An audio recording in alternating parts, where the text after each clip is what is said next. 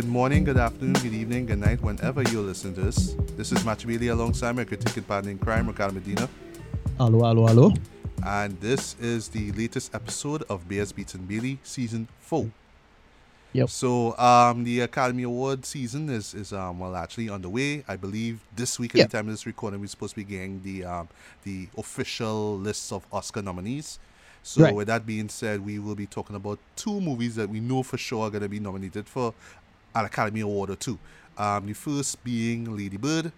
That's uh, Yeah. a movie that a lot of people have been praising to high heaven ever since it came out.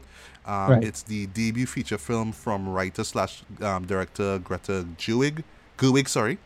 Yeah, Greta go. Yeah. Yeah. Um, and the second film is one that I was really excited for. I, Tonya. Yeah. Yeah. Uh, which is a biopic of sorts about the legendary figure skater Tonya Harding. Um, Yeah. Apart from all that, too, I saw. Well, this will actually be the first 2018 movie that um that I'll be reviewing for this uh for this series. Actually, it's called 12 Strong. Uh, Yeah, This is a war film. Um, it's Star boy Chris Hem- uh, Chris Hemsworth. Sorry, so it's basically Thor on a horse.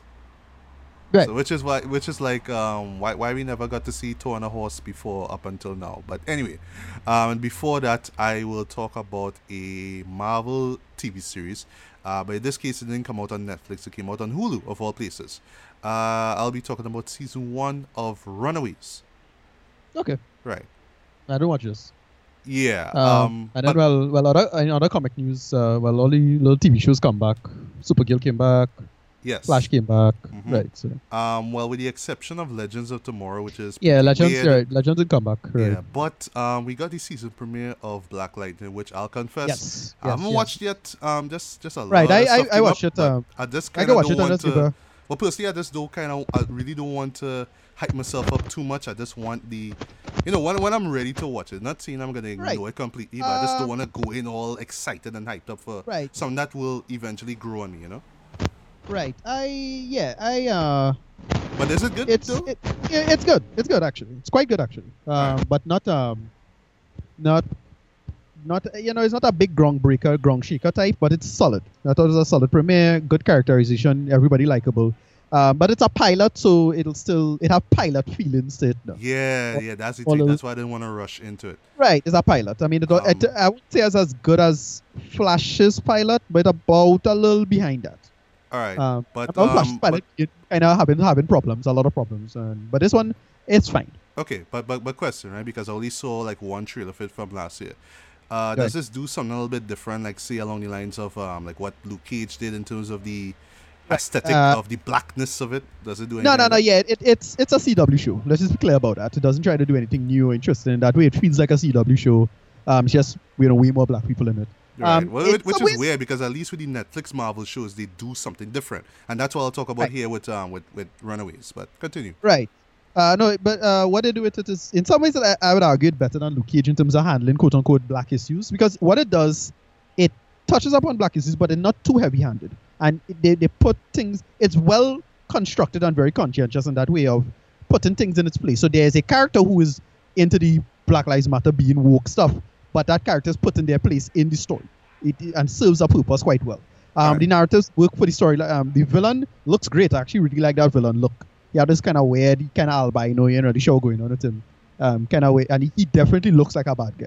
Mhm. uh, uh, the main star is the, is the star, and he, he works well. Um, and well, I have a, uh, I forget the uh, actor's name, but he played. Well, there's a, a kind of little joke that they had to bring up eventually, but um, the guy who played Raiden in the second Mortal Kombat movie, Oh yeah, that that. dude. actor's name. Yeah. Uh, it's slipping my mind right now, but he, he Um, uh, well, well, well, wanna be Christopher Lambert. Well, yeah, a little bit. Uh, but he he he is the he's Black Panther's kind of he's the, the tech guy now, closest thing to he, he tech said guy. Black Panther there. Sorry, yeah, I said Black right, Black Lightning's yeah tech guy essentially. Um, he is good.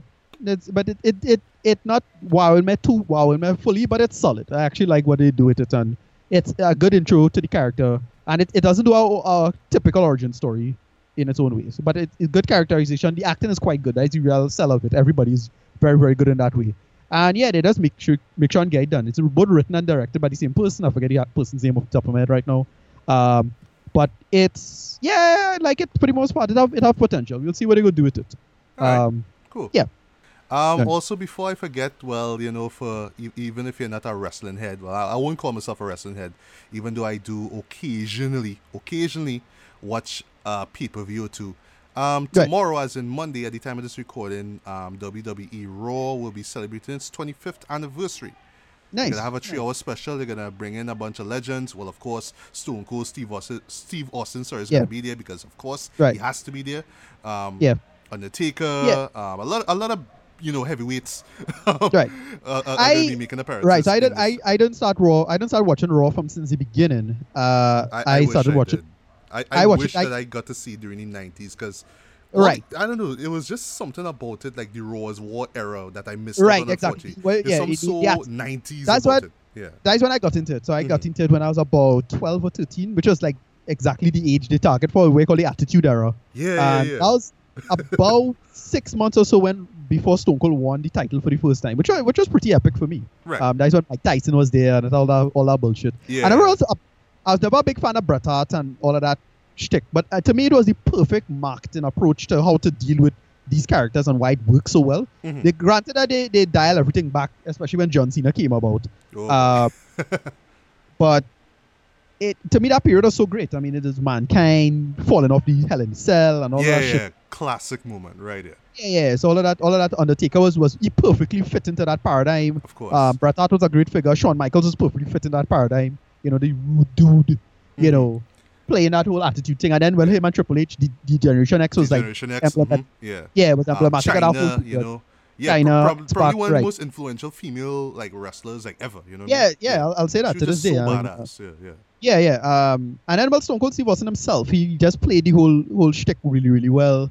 Um, they did some great marketing with him. Why he Mhm. works so well. He's like, yeah, he's a, he's not underdog necessarily, but they played him like one kind of. And then they had him do the whole badass truck driving, beer swilling yeah, kind of thing. Yeah, swiggling kind of thing. yeah, yeah. They make it, Yeah. they make it totally work. And then well, there's a period when um when the Rock came about as well. Yes, yes, yes. Uh, although, was, yeah. although he, well, yeah, and yes, he was the one who created the term, the word SmackDown. Actually, yes. Right. So he, he started. I forget when he actually. What was his I first think, first I match? think he started 96, in, yeah, I, I, I'm, I, I, I can't remember if he started off in SmackDown itself.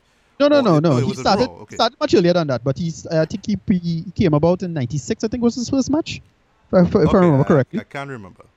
Yeah, and it's great. Uh, th- this period was such a. It was it's huge. I mean, the video games came about by that around 2002 or so.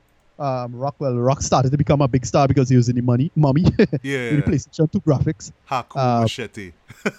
You know, right, right, yeah. Yeah. And uh, yeah, uh, Raw. Yeah, it's, it's great to see Raw celebrating 25 years. That's great. Um, Yeah. JR, Jerry Yeah, King yeah. Lawler. Yes, yes, awesome. they, they're going to be thought- there thought- as well. I to miss like I know okay so you know when daylight savings hit Raw was a little too late now so I had to go to sleep by that time now Mhm. because it was way too late like it is at end midnight and I like Yeah, yeah, yeah. most times you couldn't go to sleep um you couldn't stay up I couldn't stay up that late at the time just to, you could, nobody could stay up and then wake up to function in the morning. Right. um but if I missed it what was awesome is that you had um USC had a, a Saturday morning show that they used to run after the cartoons so USA had the Action Extreme Team yeah remember that shit Oh, yeah, Uh, yeah, yeah. I remember yeah. I remember But that. um, yeah. it had Action Extreme Team. But when Action Extreme Team played out and finished right after they had Raw, I forget what the name of the program was, but basically on both on I think on both on Saturday and Sunday they had a, sh- a program that you should just recap everything you miss. yeah. So just like a, I think it was like an hour recap. It wasn't long. yeah, uh, it, it was an hour. It was an hour. That was great. So Yeah. awesome period of my childhood. Yeah, So well, well the thing is for great- me, um, because well, sorry to cut you there, but for me, um, I did not grow up in that as War era. Unfortunately, I didn't have cable, you know, whatever. Um, but there was a period where, um, well, our local station, that was TTT Channel Two, actually used to air um WCW Monday Night Nitro, right? And Right, yeah. then it was that moment where um where Vince McMahon ended up buying out um WCW, and that moment I was like, oh shit, okay, this is real. And then later Yeah. on, his, his son Shane ended up buying WCW and all that kind of stuff. Yeah. Now WCW is no more, but that was when I got Right. into Raw around that period there. Right. That's when I was introduced to to um to performers like um like CM Punk and um Right. Kurt Angle, of course Brock Right. Lesnar. You know, there's a whole Right. bunch of wrestlers came in from that period. Um, Trish Right. Stratus, Lita. That was Yeah. that was okay. So I think it was 2002 or so. That is when I exactly. That's around the time when I stopped caring about it. Oh, okay. So. I would have been Okay. I'd have been six I'd have been 16 at the time I think. So Mhm. what happened is two things happened. Couple things I, I would argue happened. They changed the name, so WWF couldn't call themselves WWF anymore Yes. because of World Wildlife Fund. yeah. Um, And, they had and to had this name. dumb, dumb gimmick. Get the F out. I was like, right, right, right. Yeah, and I. I remember. on. Yeah, they had to like try to market market Yeah. stuff off. Right, and then it, they call themselves WWE. It just didn't have the same ring to it. Um, true, true, true, true. And then, um, what happened, boy? Oh, that is when they did the big battle. That no, right before that, they did the big battle versus WCW, and they had Stone Cold turn a heel and Kurt Angle was a good guy. And yeah, this kind I, I of remember that. Mhm. yeah, and this kind of turned off because it was kind of dumb because the, the big marketing thing was because of 9/11, uh, they had to do big America first, America kick But So uh, Kurt Angle was perfect for that. Mhm. Even though Kurt Angle's marketing was kind of a heel before because he was meant to be the douchey American hero. No? Yeah, Uh, yeah. But they decided to say, okay, look, Amer- you know, 9/11 happened. They had to switch things up, and they end up switching everything up. By the way, we're going to talk about 9/11 with your movie coming up, right? Oh yeah, yeah, definitely. Yeah, right, right, Definitely right. with, So with, with 12 strong. hmm So nice segue. Uh, and yeah, yeah, I remember at that point it just turned me off. Everything was like, eh. And then I, I think at the time, um, we call him Undertaker was not really being the Undertaker. He was this American badass crap. Yeah, That yeah, wasn't I remember that. Yeah. And by and then- it's by like then some I- years just later felt- that he got back to the original. Right, You know. right. And by then, by then I stopped giving a shit. Um, you know, you kind of grow it, and yeah, it's like okay, wrestling is for kids now. You know, three years before, thirteen-year-old Ricardo, awesome. hmm Sixteen-year-old Ricardo, fuck this.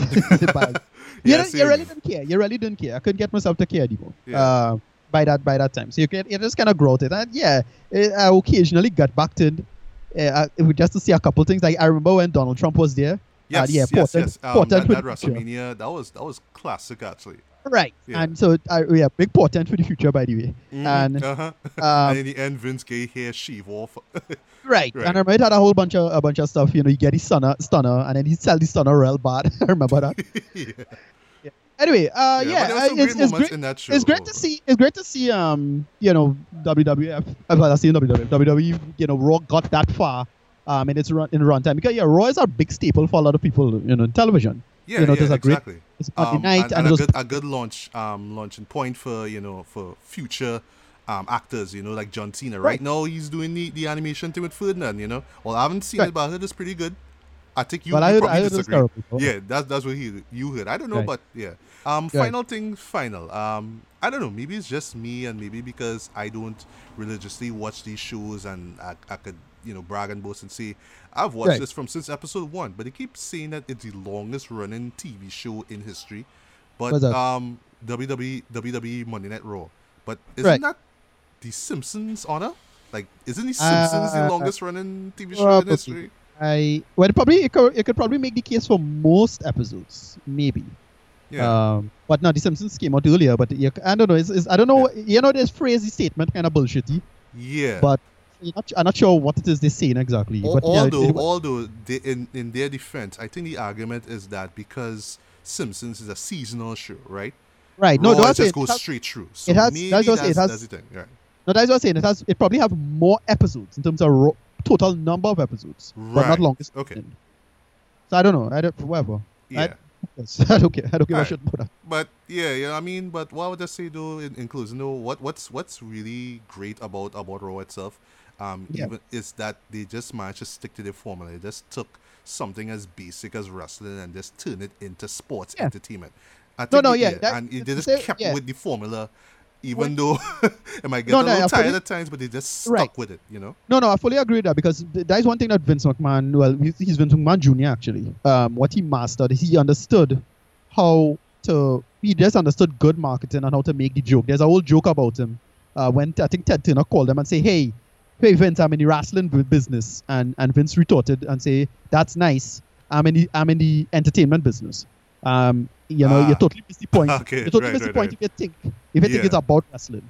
It's not Mhm. about wrestling. It's, it's theater. You know, you remember exactly. South Park? yeah. Remember South Park made that joke about it, that whole episode about you know, they had the, the rednecks with, with wine swilling and talking about the wrestling arc as if Mhm. it's a big serious theater thing. Yeah, that's what it was. It's it's soap opera for, for dudes. Yeah, that's what it is. Yeah.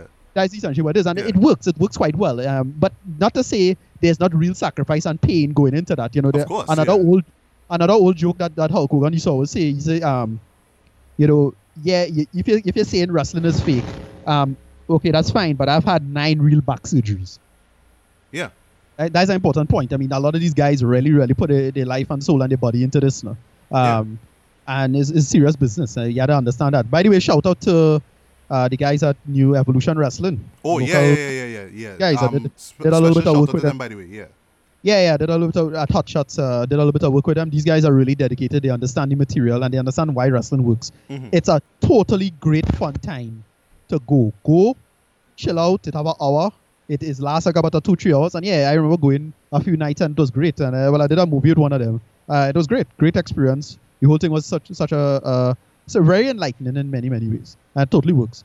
Uh, yeah, so that's about it. I think wrestling is an interesting paradigm yeah, Because you it could- is. it, it really it's it skirts that that mix between reality and fiction but the aspects of reality in the sense of well we are going to be really really dark and really yeah a lot of this stuff is a lot of these people is like the modern carny culture right and yeah, a lot of exactly. Yeah, a lot of these people and uh, are going to be a little politically incorrect here, but these people in many ways, it's kind of unfortunately drags the society in some ways. They, they form their own family, they their own home lives are really um really really unfortunate and sad in many many ways. Many of them, you know, they, they suffer from drug issues, mental health issues, you know, you know, Yep. but it's on it's on it's untouched. Mhm. And in the case of um, you know, much like how with with in in the case of pornography, you have a lot of like a high death rate yeah, for for, for many reasons for suicide suicide a lot of high suicide rates yeah. Uh, It's, sorry it's, it's a like it come in messed up, but then when you're in the game, you gotta you gotta stay sane, and sometimes it's hard right. to do. So you have to exactly. do It, it has a lot of you a lot of.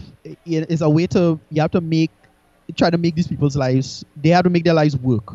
You know, it's their own family. You have to understand that. You have to respect that. Yeah. Uh, but uh, yeah, eh, for the most part, you see, you, you know, we g- get all these dark stories of what happened. Remember what happened to, um, what do you call him by Eddie Guerrero. uh, Eddie Guerrero. yeah, yeah, unfo- yeah. Perfect Um, and then example there. Yeah, and then the nightmare scenario of well, the other guy, um, of what's his name? Not uh, Kurt Angle, no. Um, at that. Crippler Crossface. He used to do Crippler Crossface. Shit. Uh, it, it really slipping in my mind right now. Uh, but yeah, he had a really, really sad story as well. Yeah. Uh, and yeah, you had to, you had to understand that. So, And I uh, respect them for what they're doing too. yeah, I mean, right, even exactly. if you don't care for the crappy acting, because yes, they right. do get away Well, with well, some crappy acting. that's eh? fine. And yeah, yeah, it's, it's, it's, the, it's the aspects of how to be well adjusted, how you're going to get out it, who Mhm. lasts in the business very long, you know, how you could die young and this is people, a lot of people don't last long, they die very young, you know. Yeah, Uh, and, and if you're managed to, to, to, to, to get old and make it to the Hall of Fame, because yes, there is the WWE Hall of Hall of Fame. That's Yeah. that's amazing. You know what I mean? Yeah. Yeah. Uh, but that's the thing is, is how to just be successful and how you can come out of it and just have a positive um, outlook on the whole thing. Of course, and yeah. you know, well, the movie that we have to reference is one of my favorite movies ever, The Wrestler. Yeah. uh, yeah, yeah, yeah, definitely, definitely. From my boy, know, Darren uh, Aronofsky. Aronofsky. hmm yeah. Aronofsky, yeah, hard. Many will argue it's, it's probably his best movie. I say it's his most It is my, it's my movie. personal, it's Yeah. my personal favorite of his. Yeah. Um, out of all of his films, uh, it, because of, you know, it's a guy that you know, you, you know, a filmmakers like that. You just dismiss them as a, you could just do airy fairy bullshit. No? Mhm. Uh, they're like, no, that shit was grounded as hell. Yeah, Like, but, but the end of that movie, but that last that's- shot oh. always always gets to me. My God. yeah, yeah. Yeah. and it is brutal and really well done. no? You know, just emotionally brutal. You know, they, and you know they make the joke the '90s sucked. Yeah, yeah, that is where that come from. hmm Yeah, just that that running joke of the '90s sucked. Yeah, the '90s sucked for a lot of people. you know. So, Oh, um, it's my favorite period, but favorite decade in my opinion, my- because my generation, I grew up with it. Me but I can imagine.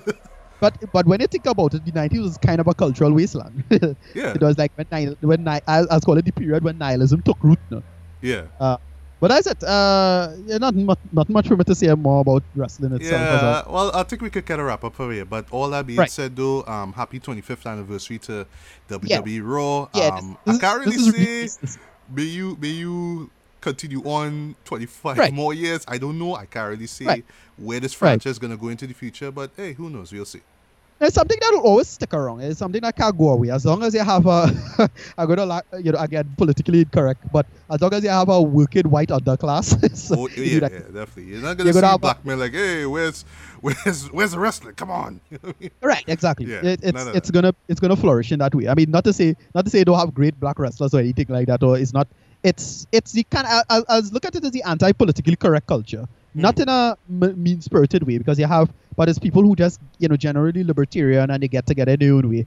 But they have some great black wrestlers at the time. And we call, you know, right now the New Day is so excellent for me. Yeah, I love like I the New love Day. that they Um, exist. Yeah, I love the fact that they're still together, you know, because you know yeah, after so, like they're I- so, they're so about awesome in their own way, though. a couple of years is find a reason to mash up your tag team and have them Right, separate, you know, that kind of thing. Right. Yeah. Right. Uh, Anyway, on the subject of that, just just before I forget, um, well, like the Shield, for example, um, that well, one of the, the, the most popular tag teams right now, they actually split them up about a year or so when they formed together. You know what I mean? And now they're back Right. together. So not too sure where they're gonna go with that. Um, I have a feeling that they're gonna try to get Roman Reigns to be like the next Rock, to be that that next That's- um, yeah, that's Samoan the hype. A lot actor. You know that.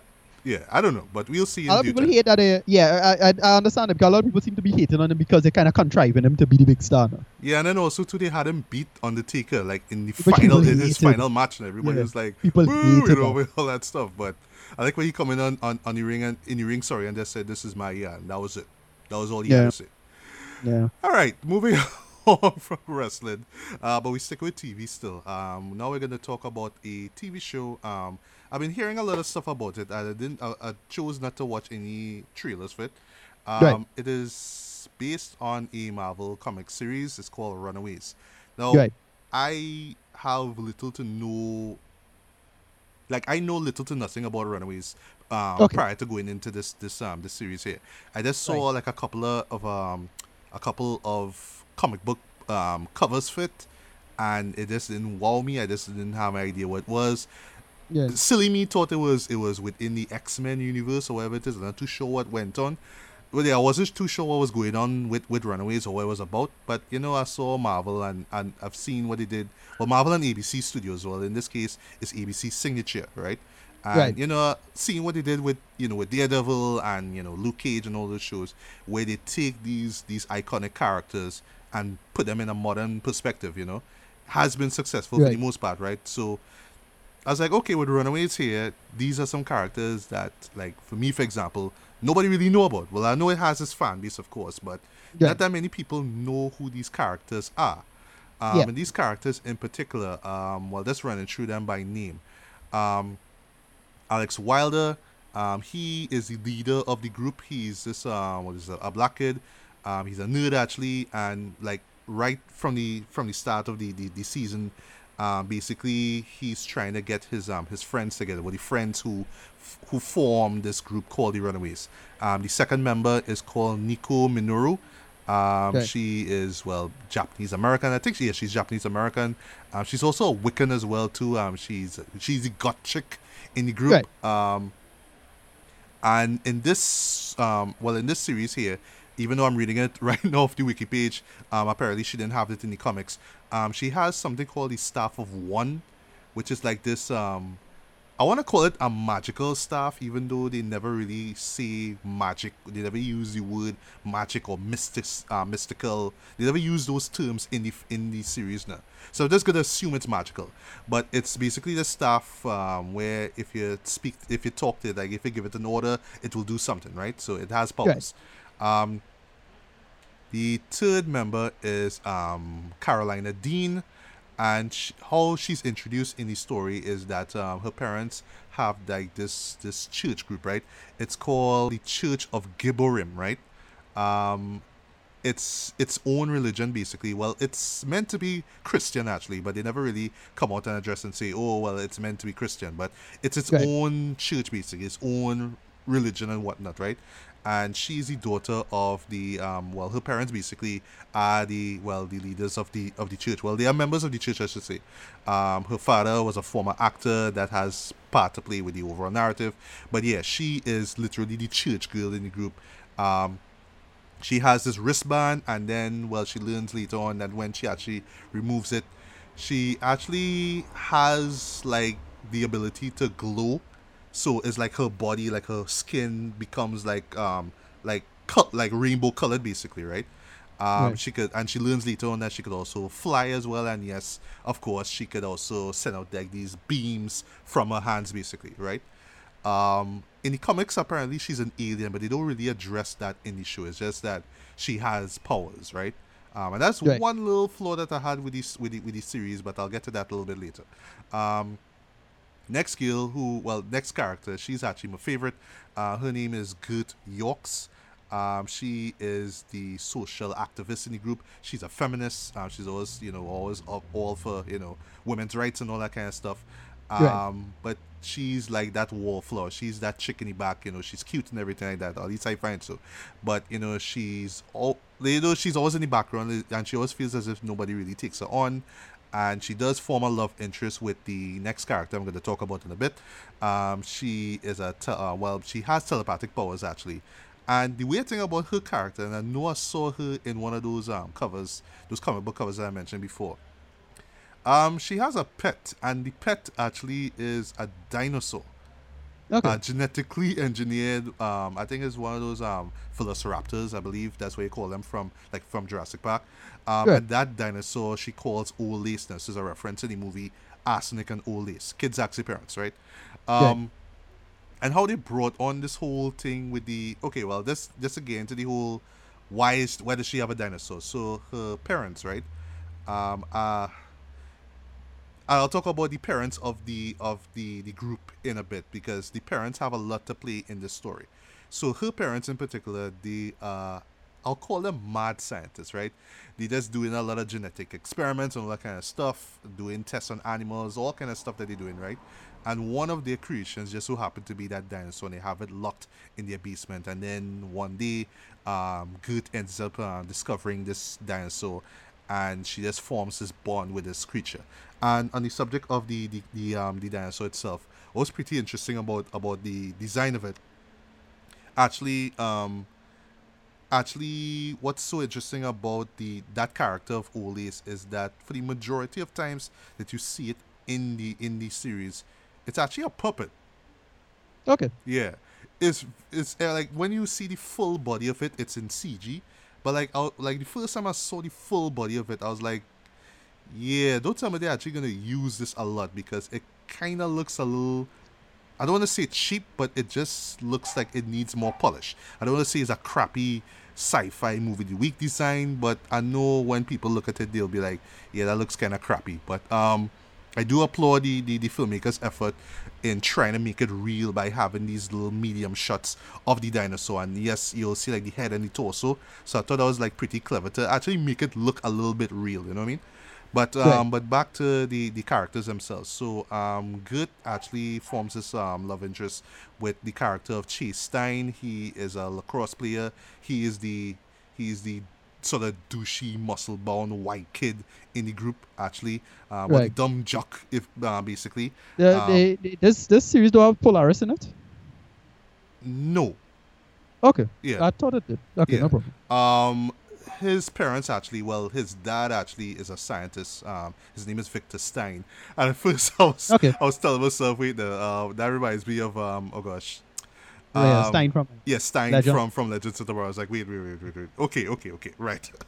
yeah. Um. He he wants to he wants to be just like his father, but you know his father just tends to kind of neglect his son. He was abusive to him oh, in no, the past I as think, well. I think I, confu- I confusing um this this yeah I confuse Runaways with the Gifted.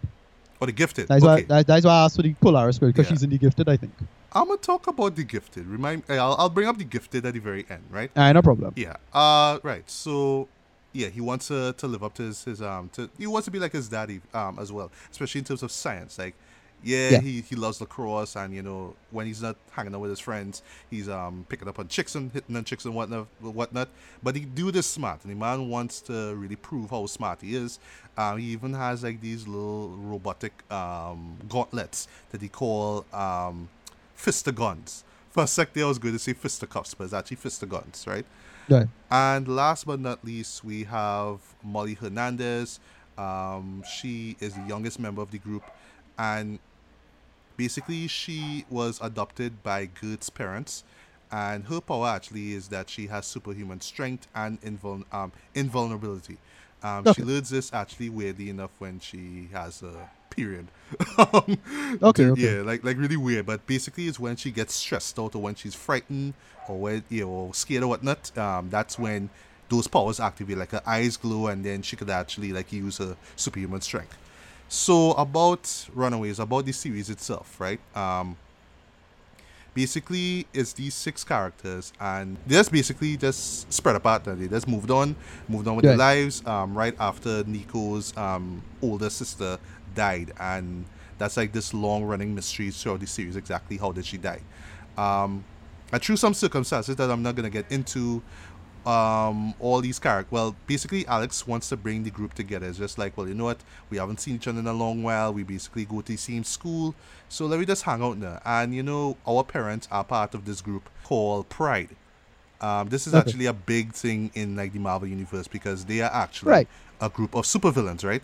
But right. the the kids themselves, they have no clue about this. They have no clue what their parents are doing. They just see them as these um as these entrepreneurs, basically just trying to better their community. Well, actually, it's set in Los Angeles, actually. So it's like, oh well, these characters, the our our parents are rich, and you know they're doing so much, but they kind of don't understand us because you know we're millennials and we're growing up and you know yada yada right. yada you know those things right so one night while um, alex and the others are together they end up stumbling onto this um this this secret door basically that leads into this underground chamber and they see their parents who are dressed in like red gowns doing this um, weird ceremony and basically it involves um it involves like more or less like resurrection and you know um more like basically just them trying to to live longer basically or like trying to draw life from one character and put it into another character. So it's like them trying to live on. So I, i'm assuming that's what's going on. It's like them trying right. to tap to the secret of immortality and they do that by basically ca- um, kidnapping strays or runaways if you will people you know that society more or less neglected and just sucking out their, their, their life essence from them right um, right. So what, when they learn about this, this of course shakes them. It turns their world upside down. They now realizing I wait now, but our parents, we are like, you know, they were like these like nobodies basically, like you know. And later on in the series, they learn that yeah, they um actually uh part of this big ulterior motive actually, this big scheme basically. Um, and while they're doing that, while they're dealing with the fact that their parents are quote unquote evil, um, they are learning about their powers. They are dealing with life. They're dealing with problems, you know. And it's just them trying to work together as a team while trying to stay, well, basically while trying to figure out exactly what their parents are up to, and yeah, trying to stop them from unleashing their plan um, to the world, basically. So, um, right. So just getting the, the, the positives out of the way. So first off, um, the cinematography yeah that um, I thought that uh, was great. Um, I love yep. how real it felt. It really does feel like okay, like for one thing, right off the bat with the show, it's set in Los Angeles. It's not set in New York like all the other um, MC, well, all the other Marvel um, TV shows that came out over the past couple of years. So this was pretty right, interesting. Right. So it's um, a lot brighter, you know, a lot of um, bright colors. Um, you know, it, it really it really does feel like you're in LA, right? Even right down to the to the title sequence, which I thought was pretty interesting. A little on the indie side, but I guess as the point of it. it is not supposed to come off like this big superhero series. It more feels like this teen drama actually, right?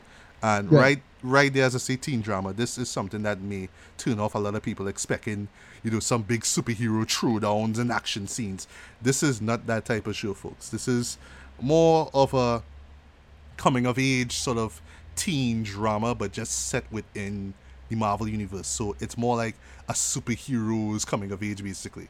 Um, right. Once you could kind of stomach that, then you know I, I, guarantee you'll actually appreciate the film, the series. Sorry, even more. Um, it took a while for me to grow on me because I was like, okay, but nothing really happening here. Why is the pace so sluggish? Is anything gonna happen? Is anybody gonna fight somebody? But it's not that type of show. It's really about these characters and how they're dealing with their powers, how they're dealing with you know people neglecting them, or you know um, how they dealing with their friend who who died, and you know them just trying to figure out what happened and those kind of things.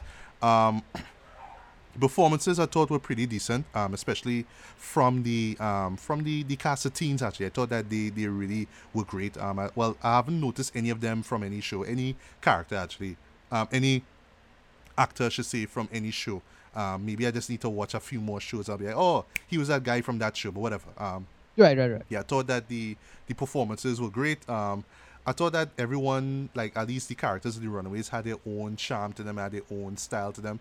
Um, so like I say, you have the nerd, you have the the the jock, you have the the god character, you know. But you know, and they may feel like stock characters, but you know, once you dig in deep and really understand how these characters are, you understand why they feel like outcasts, and you you you end up related to them. Like I related to these characters; they weren't just these stock college characters that you see in hundreds of shows based on high school, you know.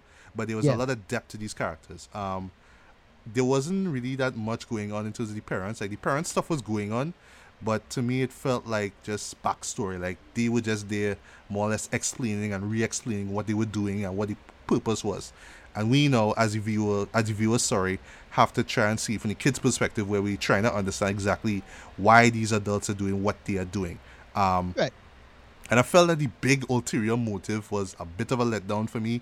It's just like, well, okay, this is like the big scheme. This is this is what it is about. That's what it is. All right. I thought it was some big master plan to like rule the world or some kind of sh- um, crap like that. I don't know. I'm just thinking like a superhero show now. But no, it's more like, well, we just want to do something in this area. And this was the plan and we was building on this plan for years. Some people die some people had to get killed but this was what this is why we had to do it and this is what it all led up to. And then when you find out what it is just like well okay that was it all right whatever. Right. so um to make a long story short um i was more invested in the the runaways themselves than the parents unfortunately but i guess maybe that's the point i don't know but i do give credit where credit is due i do like the fact that the the parents aren't presented as like these uber villains. They're not just villains for villains' sake. They were Right. more or less coerced to do what it is they had to do. They had a reason to do it. Um, whether you accept it or not, that's up to you. But to me, it was just like, okay, I, I get why they had to do this and why they had to hide this from the from the um from their their kids basically. Um, Right. The pacing I felt kind of was um, slow at times, and this is like a 10 episode series, and most of these episodes clocking at about like 45 minutes at least. But there were a few moments that there were some moments actually, I should say, that um, that felt sluggish, and basically because you're expecting it to be because it's a superhero thing more or less. You're expecting more tension, you're expecting more danger, and yes, the runaways do end up in danger, but it's not as serious as all that. You know what I mean? It's not like I'm like at the edge of my seat, like holy shit, what's gonna happen next? It's just like well, things happen. It's like it's just like all right, okay, well that happened. Okay, they Right. kind of move on from that. Cool. Um, there are some some cool music choices as well. Like uh, what one scene in particular was kind of funny where you heard um A$AP's Ferg A$AP Ferg's um East Coast song, which was funny because they the West Coast. It's like why you Right, playing that song? But I love that song though. That's like one of the hardest songs off of uh, A$AP Ferg's album that came out last year. The name escapes Right. right now. But like I say, it was just kind of funny that they did it. Um, they, they had that in the show. And once again, just like the other um um the other Marvel cinematic, well, the Marvel TV universe shows that came before it, I do love its sense of realism. Even right now, well, even to the extent um uh Iron Fist. I Right. love the sense of realism that they brought to this show. It does feel real. They do feel like real characters. It feel like, well, to an extent, real situations. But you know, it, it feels totally like like if you were to look at it blind, you wouldn't think that this is a superhero show. And then like out of the blue, you see a dinosaur and be like, what? Okay. Right, right, so what is right. going on here now? But I love its realism. I thought that it added a lot to the story. And um, I have to, you know, praise the, the, the series itself for being gutsy enough to, to tell the story in such a real fashion. Um, to not be like the shows prior to it where it's about a character, it's about characters wearing costumes, it's about magic ninjas, it's about, you know, um Kunlun and all these other things. It, it kind of lessens down on the fantasy and the sci-fi factor. Um and it's just more about these characters, well, these teens more or less growing up and trying to be trying to trying to live up to to to um, their parents' ideals, but really wanted to be themselves. You know what I mean? And finding a sense of belonging, you know, in this group that they call the the, the Runaways. Um, it does have a cliffhanger at the end, and personally, I was I was let down by the cliffhanger because I was like, okay, you're, you're building Right. up this whole thing, and then it just kind of ends, and it's like, oh well, now the character, now they're in danger. Now, now we don't know what's gonna happen to our characters, so we have to wait till season two to see all. But I don't know. I just felt that they could have just ended the show on a stronger note instead of, all right, we we had to kind of wrap this up, so let's just put these these characters here and yeah, just end it off like that. You know what I mean? Um, but yeah, overall, while there are some things that I that I like about the show, some things that I admire about it. Uh, for one thing, the realism and the different approach to its subject to its superhero subject matter. Um, honestly, I wouldn't say I enjoyed it as much as I wanted to because I felt because it was within a superhero universe, well, a superhero context, because I got more of that kind of stuff. Like we've seen these origin stories done before, but done a lot better, in my opinion. Um, and uh, oh yes, and before I forget, uh, I felt, although I understand why they did it this way, I felt that they they they they, they, they kept a lot of things, a lot of aspects of the backstory pretty much hidden. So it's more or less hinted as to why the group split in the first place. But it's later on in the show where you really get to understand what it has happened to, to Nico's sister. And I felt like it's more or less like the show just kind of drops in the middle of everything and you just had to figure out who these characters are, why, what they have to do with the story, why they're doing what they're doing, you know? And it takes a while for you to really understand what these characters are about, especially right. the, the, the parents as well. And I thought that was um, that could have been handled a lot better. Like I shouldn't have to wait till episode four or five to really understand. Oh, that's what they're doing. Okay, right. You right, just right. kind of drop me into it, and I just supposed to be aware of it, or I supposed to understand what's going on because I read the comics. I'm sorry, I never read the comics, so I don't know anything. You know what I mean? So that's right, it. right.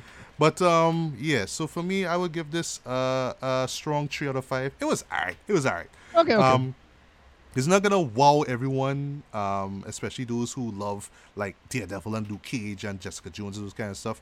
Those people who, those fans who are expecting a lot of action are gonna be terribly, terribly disappointed by this.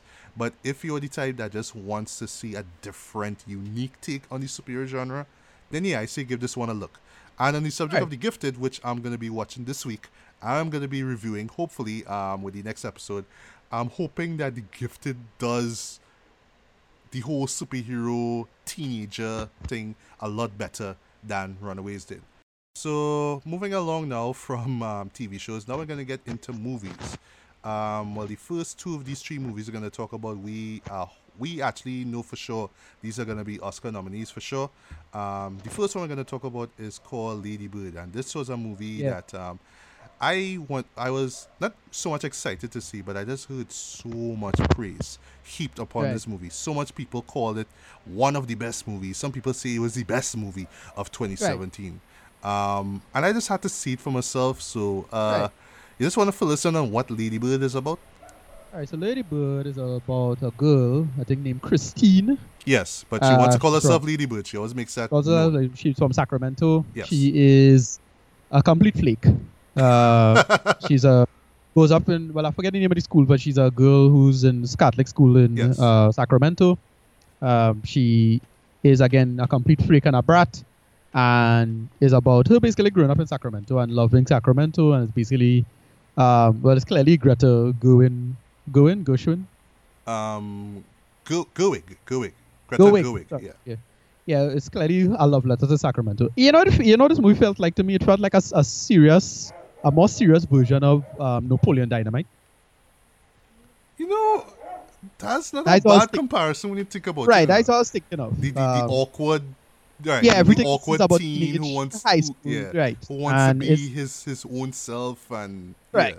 And it, so, and she, she, the person poor and underclass, and you know they can't really get much, but they have a certain attitude. yeah, yeah. and, and, she have a you know- friend uh, uh, who's like a lovable loser I, I, Right, I kind of like Lady Bird's friend actually but Right, and she, she herself, she herself is a bullshitter, and she's constantly lie about shit, and Mhm. it's normal teenage shit. yeah like- yeah yeah right. yeah And well, and then well, it, you know, it, it tried to appe- again. I, I get why this appealed to my generation, kind of, because it, it was exactly when I left high school. You know, Yeah. it was 2003, and you know, 9/11 just happened, and Yes, yes, the Iraq yes. War happening, and you know, you're hearing, you know, Justin Timberlake in the background, and yeah you know, that kind of stuff. You know, I uh, uh, uh, not that impressed with all of that, frankly. Um, but yeah, that's the story, and it's just her going through an arc with the characters, and then them dealing with things like depression, how you grow up with these kind of things, and then well, she eventually goes to college, and she, you know what she wants to do, and is the relationship with she and her mother, and the mother, she's not really honest with the mother for several reasons, and you get into why, and yeah, that's basically the story. It's just this big teenage angsty story that eh, didn't really hit home for me, frankly. Ah, All right, Uh, so I, I just got yeah, I'm gonna straight up Yes. say it. This movie is grossly overrated. Sorry, not bad. ah, Not a bad movie. Very good, well-made movie. If it, if you, and for a first first from what I understand, it's a first-time director. Pretty good. well, well, yeah, first first feature film that she did. this I can't good conscience get this at 94 on Metacritic. Come on. All right, why why why why am I sighing? Because um, I I actually agree with you. Yeah, So yeah. here's the thing, right? Like I I went in with expectations low, right? I just wanted to see the show for what it is. I wanted to understand what Right. it is that people were so amazed by and so in love with, right? Yeah. And while I was watching it, I was worried that um, this might end up being this year's Moonlight. Reason why I say that is because Right. this this indie darling that somehow managed to to to wow you know critics and fans alike, and people just loved Right. it so much that we just had to rate this above all the other Oscar nominees or Best Picture Oscar nominees because I have a right. feeling this is going to be nominated for Best Picture. All the other Best Picture nominees that that have a bigger budget Right, right. and had more effort put into it. La La Land, right? Um, Yeah. but okay, so just positives out of the way. Um, the performances, um, especially Right. from Saoirse Sure. Ronan. Yeah. If I if I pronounce that name wrong, forgive me. Whatever. Um, Yeah. I but I love how realistic these these um these portrayals were. All right. Like it wasn't No, like I was looking at the actor, even though yes, she is Irish, and so Right. amazing how her accent, like her, you know, how American, how authentic she sounds as American. I thought Right. that was that was that was amazing actually. Um, the relationship that she has with her friends, with her family, um, especially Yeah. her mother, who's played by Laurie Metcalf, Metcalf, Yeah. sorry, um, her sort of gut like um brother, older, Yeah. well, older brother, and his Uh, girlfriend. brother, I think. Yeah, adopt. I think it's well. I know the girl was was adopted into the family because of some shenanigans. Well, they say it was because of premarital sex. So, okay, that's a reason why you want to kick out your kid. Okay, whatever. All right. Right, right, right, right. Uh, I don't know, but yeah. So, um, but that's the relationship between her and you know the other actors. Even right now to Lucas Hedges, who I mentioned last week, was in um Three Billboards outside um outside Ebbing, Missouri. I thought that his performance here was pretty was pretty decent as well. I'm still Right. not a huge fan of him, but I, I like what he brought to the, to the table here. Um, he especially with this is uh, well a couple of emotional scenes. I wouldn't spoil them actually, and a big reveal with his character. That's all I'll say. Um, right, right, right. the style of it was pretty interesting as well. But in the back of my head, I was like, okay, Still- I, I like the style, but I know I've seen stuff like this before. Yeah, exactly. Like there was the bo- like Boyhood, for example. Like they did stuff like that. already. right. Although yeah. those scenes were more stretched out because, of course, it's spanning years, right? In this case, it's spanning days and months because it, it's from 2002 to like about I think it's 2004. So you know, Right. there's a lot of stuff going yeah. on. Um, Right. And I appreciate the editor. I like how, you know, how the scenes were cut. So like they'll show you like a moment, like a character would talk, or you might, the the scene might just start mid sentence in the middle of a big conversation, and you just see enough for you to understand. Okay, this is what's going on. It's a party, or it's a Chris, it's Christmas Day, but they're not gonna stop the whole show to tell you, oh, to show you, oh. This is where oh well here's a present and here's a present Merry Christmas and like that you get No, the yeah, idea it- they move on it- it's fast It does. It, it has good pacing on uh good pacing on and good world building for the most part. Is that that is not the complaint. Um, Yeah. just it doesn't do anything that special or interesting in my opinion. that's And the thing yeah and, so and- I, I I was trying to think of what exactly they're doing interesting other than then th- this this this character piece now. Yeah. And it just it's not brilliant, just fine. Um but it doesn't do anything. I mean it gets into to some topics about depression a little bit, which I Mhm. thought they would have focused on, but they didn't focus on it. It was just okay, fine. They had a little side like a couple characters you see suffering apparently suffering from depression yes uh, or something along those lines. It's unclear. Um, well, we know, well, it, not a big reveal, but the father is apparently suffering from depression. They don't really make a issue out of it, and then the priest. Yes. Um, who was that guy from um, Fences? And I was trying to remember where I saw Yeah, that yeah, guy yeah, from. yeah, right. It's like, yeah, yeah, yeah, yeah. He's, right. he's a he's a great character actor. I oh, yes, yes, yes, yes, yes, definitely. I, I remember from um the newsroom. That's what I remember him last time. I remember Oh, he was in that? Okay, I, I never He was in that. He had a small role, but it I, it, it stick out to my head his role. But he had a really great like scene and, and sequence in the story, you know. All right. Um, and yeah, you know, but overall it was, and then well, the, the story gets into well Catholic Catholic high school life, Yeah. kind of. And, and So what, I, what I like into that. about that. though is that it like you know it would go you, you would think it that it would go for the cliche where you know, Catholic life is so bad, and you know, it's all about being free and being free from all these restrictions and all that kind of stuff. But Right. they they not painting the school as like this bad thing that Lady Bird is suffering through, but just Right. a part of her life. This is where she's receiving her education, both well, you know, both education and you know, learning about God and whatnot, and it's just a part of her life, you know. But once she moves on, and you know, this is one theme in the show about her looking, trying to figure out which college she should go to, if she should move to Right. New York and all that kind of thing. You know, it's just part of her life, basically. You're right. Um, but yeah, but just back to I said. So um, yeah, so I appreciate the edited. I like how scenes kind of move, you know, quickly. It took it kind of caught me off guard. Cause I was like, okay, you show me this piece and then you show me that and then you show me that. All right, but it doesn't rush it too much. But it's enough for you to understand what's going on. I was like, all right, Right. I, I, I like it this, but once again. This is not doing anything groundbreaking, you know. It's not like, Yeah, oh my god, this I- edited is so great. Wow, no, no, it's not like that. Right. Yeah. Nothing. it, like, it, ha- it it really Boyhood does was nothing more because at least groundbreaking than, than this, in my opinion. Right, because you, you made you made the analogy to, to Moonlight, but at least Moonlight does something interesting and, and concept wise groundbreaking, and it's Yes. at least within at least within the context of film. Yeah, Um, it does. But I can't say this does. It's like, oh, this character is just about, and then she learned she way, but she not really learning she way. And again, it's a really solid character piece. Not Yeah. denying that. Um, everybody plays a role quite well, but again, nothing that interesting or, or engaging for me, frankly. I don't know what it is that this, people seen in this film to make it so great. Yeah. Is it that it is the first time director? I don't know. I don't know. Uh, um, but, It but really feels like a first time director, and it's like, yeah, the film not that good. It has so many better films. I doubt this will crack my top 10 for last year. But I- I'll, I'll, talk about I my top doubt. 10 a bit, but just a couple more things before we get to it, right? So, Yeah. um, another thing, the, the story itself. Yes, coming of Yeah. age. At first, I thought it was going to be about her wrestling with religion and wanted to be Yeah, herself. yeah, I thought it was going to be about her being herself, her being Lady Bird now. And Right. like society telling her, no, you must be Christine, and no, I want to be Lady Bird. I thought it was going to be like about that. It was going to Yeah, they didn't do impact her in terms of her education, in terms of her religion, her faith, um, her love life as well, because she has these Right. on again, off again relationships with um, with a couple of characters, as all I'll say. Um, right, right, right. So I thought it was just really about, just really going to be about her becoming Lady Bird now. But it just really Right. feels like just okay. Well, these are just moments in a life, and it just kind of comes out to this one point that yes, family does matter, and yes, we kind of fall out, but I still love your mom, and you know what I mean. It's, it just comes out to I- the same yeah, I- basic thing. Uh, I- though. I- so once again, it's not this big profound message that I got in the end of it. It's just like.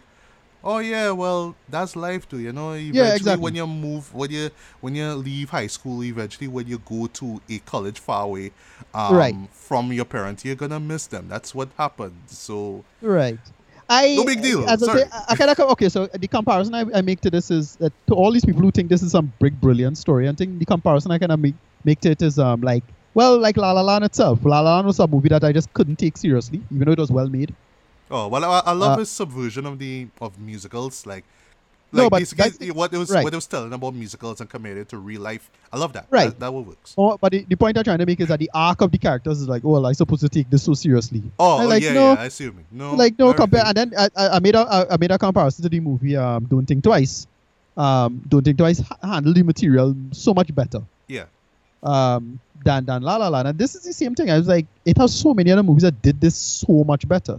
Yeah. Um, whatever. I Yeah, go and get my um, and, and just finally, just last things last. And while I appreciate its its its quick pace, I felt that the 93 minute runtime um Still too long. did the show a bit. It just still felt too short. Like we Okay, got okay, we got I- like like we got enough of of Lady Bird, but not like a full story, a full character arc Right. to really Right. hit us hit it home. It's just like Yeah, all right, we start off here, and this is where she is right now. Okay, big deal. But I- all that yeah. aside, though, performances were excellent. I, I really Right. seeing. Um, sure, she's um, Ronan Gang uh, Oscar nom for this one. If she Right. wins, you know, props to her. I have a feeling this might this might be the only award to get. al- Although it may get I don't know for best cinematography or best director, I guess, or best original screenplay. I guess I don't know. Yeah. But other than that, I have to agree with you, Ricardo. Yes, this is Yeah. highly overrated. And I think And I not, yeah, not saying it's a terrible because- movie, but it's really Right. not a show that I could see. the problem, I the problem is that this. Yeah, the problem is that if if the whole thing is supposed to be bounded on a premise that's okay, is about this character study and so, so and so, there's nothing about it so unique or interesting that I can't like feel for this character. Yes, Ladybird is a moron, but she you know she had to figure out a way to not be a moron and she Yeah. grow in a certain way. But it doesn't do anything like that emotionally powerful. I gonna Yeah. straight up say it. Much like how Don't Think Twice is to La La Land, where it did the material so much better in terms of a character growth. I gonna straight up say. The Big Sick did this so much better. Yes, the movie I was yes, thinking yes, yes. And Like, in terms it, of especially- it was it was taught it was it was it was provocative. You know what I mean? Yeah, exactly. There was Especially being things going being on. being a especially being a Muslim in the United States, and th- that factor matters now. Yes, Well, like do she's something just some- like that. Don't just yeah, why like, she just some I'm girl? just a white girl. And yeah, I, I don't know how to I, factor I, that I in. don't like my mom telling me what to do. Right. But I every once like, what, in a while, she's called me to go shopping. Like, come on, Right. I'm a mourner. You know what I mean? Yeah, yeah. I couldn't, I couldn't get into this. Whatever. Uh, gonna but give it rating, rating what, what, what is your rating? What is your rating? Uh, tut, tut, tut, low movie tongue. fair, Uh, fair. yeah, low movie tongue. Nothing special, just good, but fine. Whatever. It it have good arcs. It have a good arc with she and the mother. It's fine. Yeah. But eh, I couldn't get into this. Uh, it it didn't didn't bowl me over in any workable way. Um, but yeah, that is pretty much it. Alright. Um, yeah. For me, I would give this a light four to five stars. It's still Right. worth checking out. Um, I guess the, the best audience for this would be for people who just genuinely like indie slash non commercial movies. Yes, there are people like that who exist. People that just do not like big budget movies at all. They like the small films. They praise the small films to high heaven. Um, Yeah. I don't really care just if a movie is great, regardless of how big the budget is. That's all that matters to me. But some people like the smaller stuff, and I guess if you like the smaller stuff, you'll like it. I guess. Uh, basically, I know I know it has its audience. I know a lot of people will, will love it, but for me personally, I can't say that I genuinely think it's one of the best movies of 2017. It's, Yeah, I don't know- I don't know, one that I I, don't- like like just similar to, to Boyhood. People are gonna Right. forget about right after the awards. You know? I have a feeling Right. it's gonna I be just like it- that. the same same thing. I really couldn't see what it is about. This was so brilliant. The great. Yeah. Like But- okay, it's but well no- it's no well am I- constructed. yeah. It's well, Yes, constructed. it is. Mhm. but it's not it's so but the, the what they're talking about not that interesting like she has a character she as a character works a really strong character piece but there's nothing about her that like what's up what about this that i get in Yeah, I- like, I- like, like I guess probably if I was look at- or if I i sure a, i sure it I have something that, i sure I have something about it. No i agree. I, I sure have something about it that blowing over my head. And like oh well no you don't not getting what's so special about she or what? And i was like no but nothing about it. She she lose she virginity she do like nothing about it. Exactly. that engaging and, and it was awkward, you know, her losing. But that's your point. Awkward, but, the whole point um, is she's supposed, she's supposed to be. I get it. I get all of that. She's supposed to be awkward. She's supposed to be, you know, this, that, or the other. Um, but it, it just didn't or come together in any interesting way. So uh, whatever. Yeah, yeah, but but That's it. I, I still say give it a look though. Don't don't Right. go into it expect it to heat it, but just see it for yourself and you know, if Right. you enjoyed, you know, great, nothing wrong with that. But just for us though, unfortunately, yeah, it's it's it's kinda overrated. yeah. Now, however, I Tonya. Ah. I'm gonna say this right off one time before we even get to actual um uh synopsis. This is one that I I'd actually would rate more than Lady Bird. Right. This is one Underrated. that yeah, this is one This that, is how oh to my do. god, Okay. this this one Yeah, won't okay, be over the Lady Yes, Bird. I'm right. sorry. This So would have been this in my top ten. Right. This movie was the first hour also was going normal, good, decent. I like it, so and so. And I was watching the only thing I was watching about it, and I was like, all right, this movie looking a little cheap. That was the only problem. Looking a little cheap. Somebody CG. They're just gonna get this stuff out of the way. It was looking a little cheap. Um, somebody CG was a little spotty at times, especially when, when it come to putting uh, Margot Robbie's face on the, the skater's body. Yeah, and well, this, Uh, this, this is something for a bit. There was one shot, right? One shot where, I swear to God, Tonya or, or, or Margot Robbie were just spinning right in front of the camera. Right. And then she and then she stops, right? I was watching Right. that, I was like, all right, but wait, they, they just had us spin around a number of times. Like, this isn't real, right? Like, I wasn't sure. It just kind of took me out Oh, no, no. The, moment. It, it, it looked a little unrealistic the way how she was just spinning, spinning, spinning. No, it, it was it was later on in the in the um in the show itself. This one okay, shot. well, I, okay, no, well, the, the, the face, the face to match the body was a little off. Some again, the CG now was okay, a little I, I off. at just thought it was like a stunt um No, a, no, a they stunt get- they- that they had for you know uh, just No, a body no, double. Clearly, more than likely, uh, it's highly unlikely Margot Robbie ever did any skating in the movie. It, it doesn't feel like that at all. But Um, it, it'd be great. Like I, I, I, I, at that point in time, I was watching shows. I was like, wait, no, but she really learned to do this. But what? Not doubt. I highly doubt it. Um, Okay, it looked well, like a skater, and they put it, yeah, they put they put the CG CG face on her. Yeah. Um, it looked like that most of the time. Uh, when it comes to skate, when it comes to the big skating sequences, though. right. Um, with the Um, movie, I'll say the first hour of this. All right, so this, the synopsis is basically based on the, the basically life and times of uh famous, very infamous skater by the name of Tonya Harding in Uh-huh. the early '90s, um, late '80s, early '90s. She was um, very, very talented. But what they decide to focus on is the aspect of why a lot of th- th- that talent doesn't matter in a lot of fields, and it's all Yes. about presentation and aesthetic yes. Yes. and she did not fit that at all or get it at all. And they, they keep hammering that home about her. Mhm. And then they get into the aspect of, well, yeah, she was kind of a, a big unfortunate victim in all of this now. Um, and how the whole st- all the story plays itself out. It's I thought this was a great character piece. The, Yeah. Again, the movie was going normal until then. Then they hit the first hour, and then that second hour, that second hour, that second act in particular, where they get into the quote unquote the incident, Mhm. and then the last half hour was very strong. yes. uh, it was. It was. Yeah.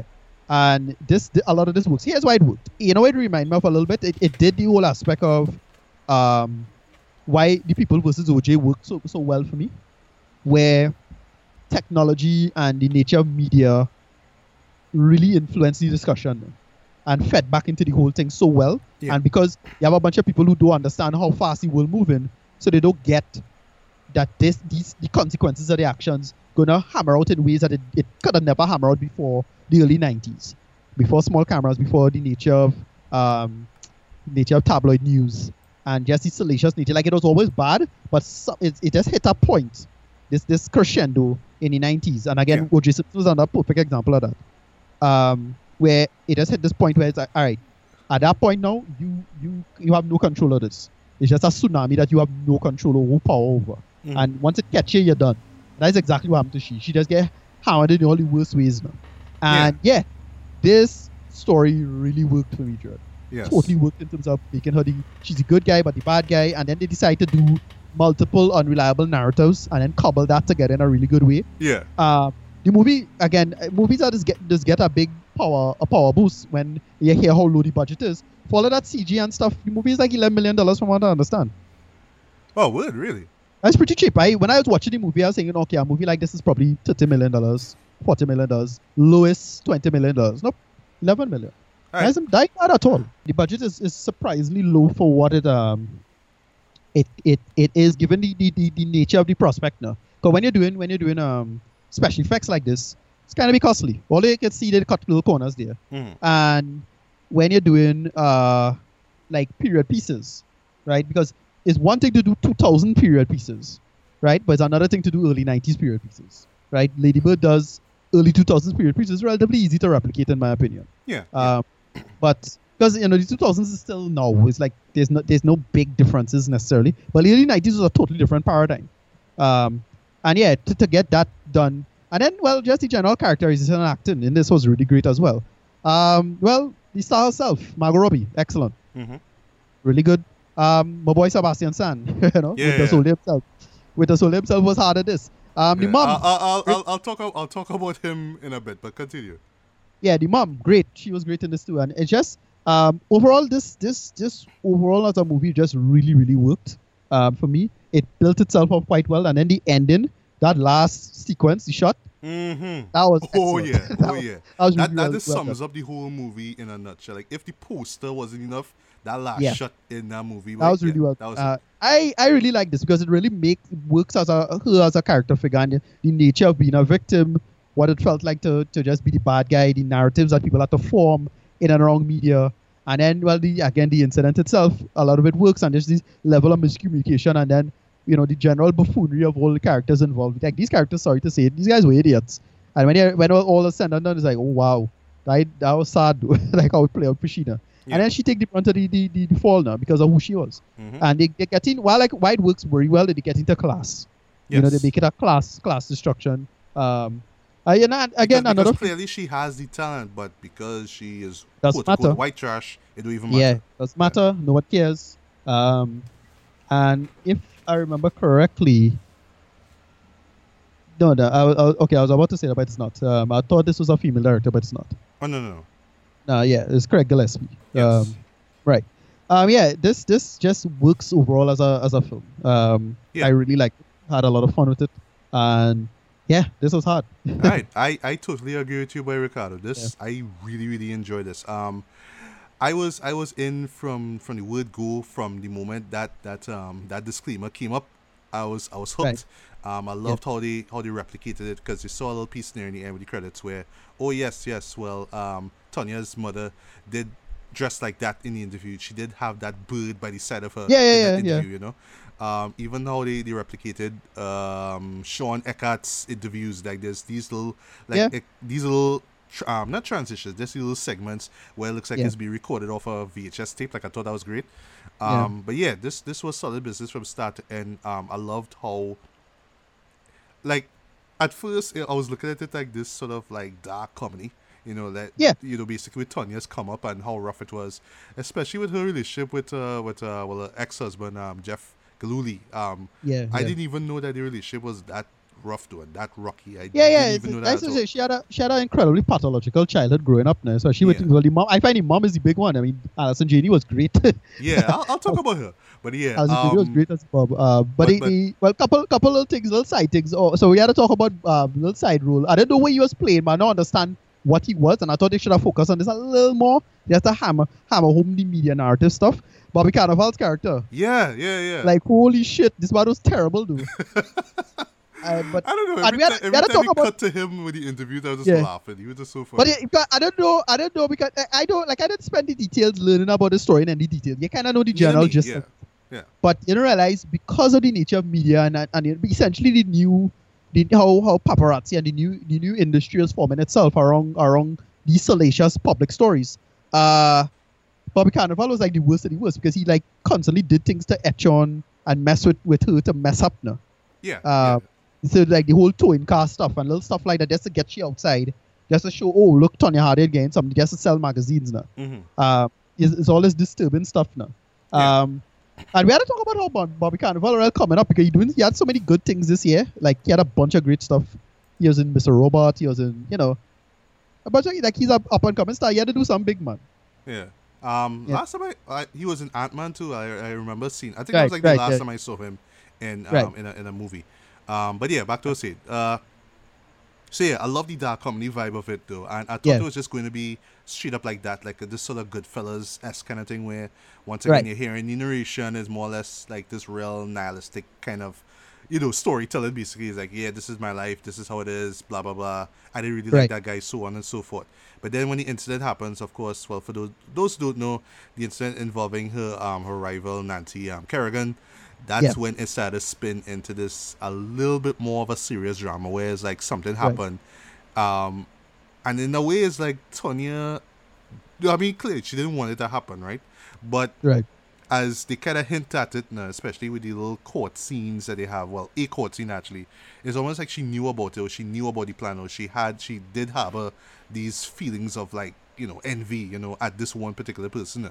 So it's like Yeah. almost she was she was aware about it, and the other two guys who were involved were involved with it too. It's just that they went at it in like the worst way possible, and I like how they played Right. it off too. Is like real inept, real stupid, and then you look at it, it's like yeah, like one character actually say they, they are like probably the biggest boobs ever in history, Jen. And like when you watch, it's like yeah, but they real stupid though. Like they Right. actually pulled this off and thought it would actually would have worked though. And then when no, and then when I actually heard, like the thing that actually sparked, that actually sparked the whole plan to begin with, wasn't exactly what it was. I was like, really, Dread? Nah, boy, you know. Um, but p- right, so uh, back to performances. Um, Shabas- sorry, Sebastian Stan actually, who plays um Jeff. I thought he was Yeah. great as well. He was he was Yeah. likable and he was heatable at the same time. I like the complexity of his character. And now I learn how you could actually defeat the Winter Soldier. You don't need Yeah. guns, you don't need a set of bombs, just kick him in the nuts. That's all they had to do. You know. Right. Yeah. Man, like, like two nut shots in the movie. Yeah. Ah, all right. Um, Allison Janney, please, Great. please She had to get something. give her a best supporting act, um, actress award. Yeah. yeah. She was great in this. She Yeah.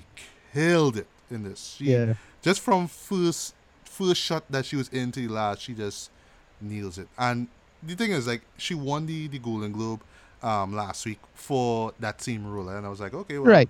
Who's this Allison Janney? I didn't know what she did, and then when I saw, Oh no, no, yeah, I, I, I love her from since um the West Wing. So okay, sh- oh, she was in that too. Yeah. You see, yeah, yeah. I, I need so to follow up on these shows. Yeah, Yeah, yeah. So um, that is a But yeah, but but seeing her in um, seeing her performance, I was like, yeah, boy, she had to get, she had to, she had to win some. something for this. She have to win Yeah. some for this. Right. She was so detestable, boy, so Yeah. hateable. but, but that, that last but that the was the last point, though. The last scene, the last scene with her was brutal, dread. God yeah. damn. How do you when you record her? Yes, like, I God was like, damn. I no, I literally re- rewind that part. I was like, That was brutal, dread. she no, she didn't do that, but she didn't do Yeah, that. Yeah, you know. I was like, you wow, know? But wow. there was there was there was I don't know, I don't want to call it a code, but it was like some ethics about her that like she was hard at her No, no, yeah, but she- there was she's a a total- why she was being hard now. Yeah, no, but she's a total like borderline, but she's a kind of borderline sociopath in that sense. No? It's Yeah. like, yeah, she just didn't give a fuck, Yeah. and she made arguments about you know, you know, things about this and, and making it hard and better and blah blah blah blah. But it's just a bullshit. yeah. Sorry, this she's like a really shitty person. Yeah, boy. But of course, who who really steals the show, of course, was um Margot Robbie. Um, and you know, I was really really excited to see how she would uh, do this perf- um, performance justice. And yeah, boy, she she she killed it. Um, I would love for her to to to get at least a nomination for Best Actress because I think she just put in 110% into this performance here.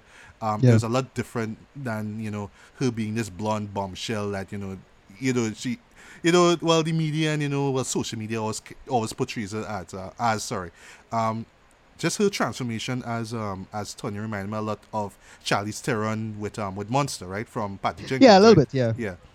So um yeah, Margot boy, um she was just so believable as as um Tonya. Even when she was like 15 years old and they just had to do makeup on her and then just eventually show that she got older.